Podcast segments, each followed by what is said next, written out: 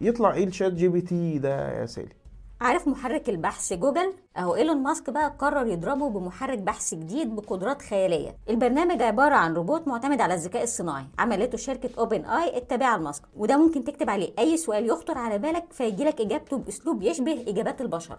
هتلاقي الروبوت بيفضفض معاك بقى وياخد ويدي في الكلام معاك ولحد ما توصل للإجابة اللي أنت عايزها بالظبط. كل ده في ثواني بقى. الذكاء الاصطناعي أصلا مش perfect قوي في الوقت الحالي. فهل نفس المشاكل دي هنلاقيها مع ال ChatGPT ده برنامج بيعتمد على إنه بيعلم نفسه فحاليا لازم تديله سؤال واضح ولو لقيت الإجابة ناقصة يبقى تزود المدخلات في السؤال. كمان لسه مش بيفهم تعقيدات اللغة البشرية. في كمان مشكلة في البحث عن مصادر للإجابات اللي هو بيقدمها ChatGPT يعني باختصار هو أقرب لواحد صاحبك عمال تدردش معاه.